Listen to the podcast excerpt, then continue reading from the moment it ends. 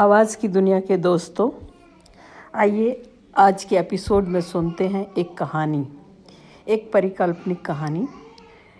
धरती पर हर धर्म के धरती पर हर धर्म का एक एक व्यक्ति शेष बचा था।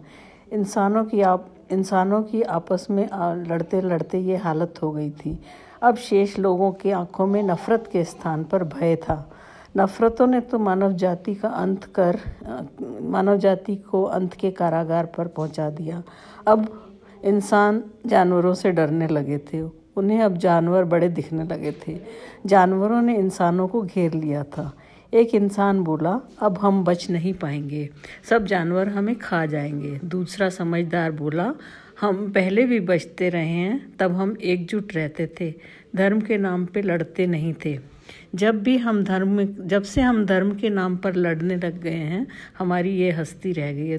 तीसरा बोला, क्या किया जाए। चौथा बोला, आओ एकजुट हो जाएं, एकता में ताकत है, शायद हम जीत जाएंगे। जानवर समझदार थे, जानते थे मानव की एक मानव की एकजुटता के आगे उनकी नहीं चलेगी, वो हार जाएंगे। जानवरों ने घेरा बंदी हटा ली। धरती पर सिर्फ इंसानियत का धर्म रह गया।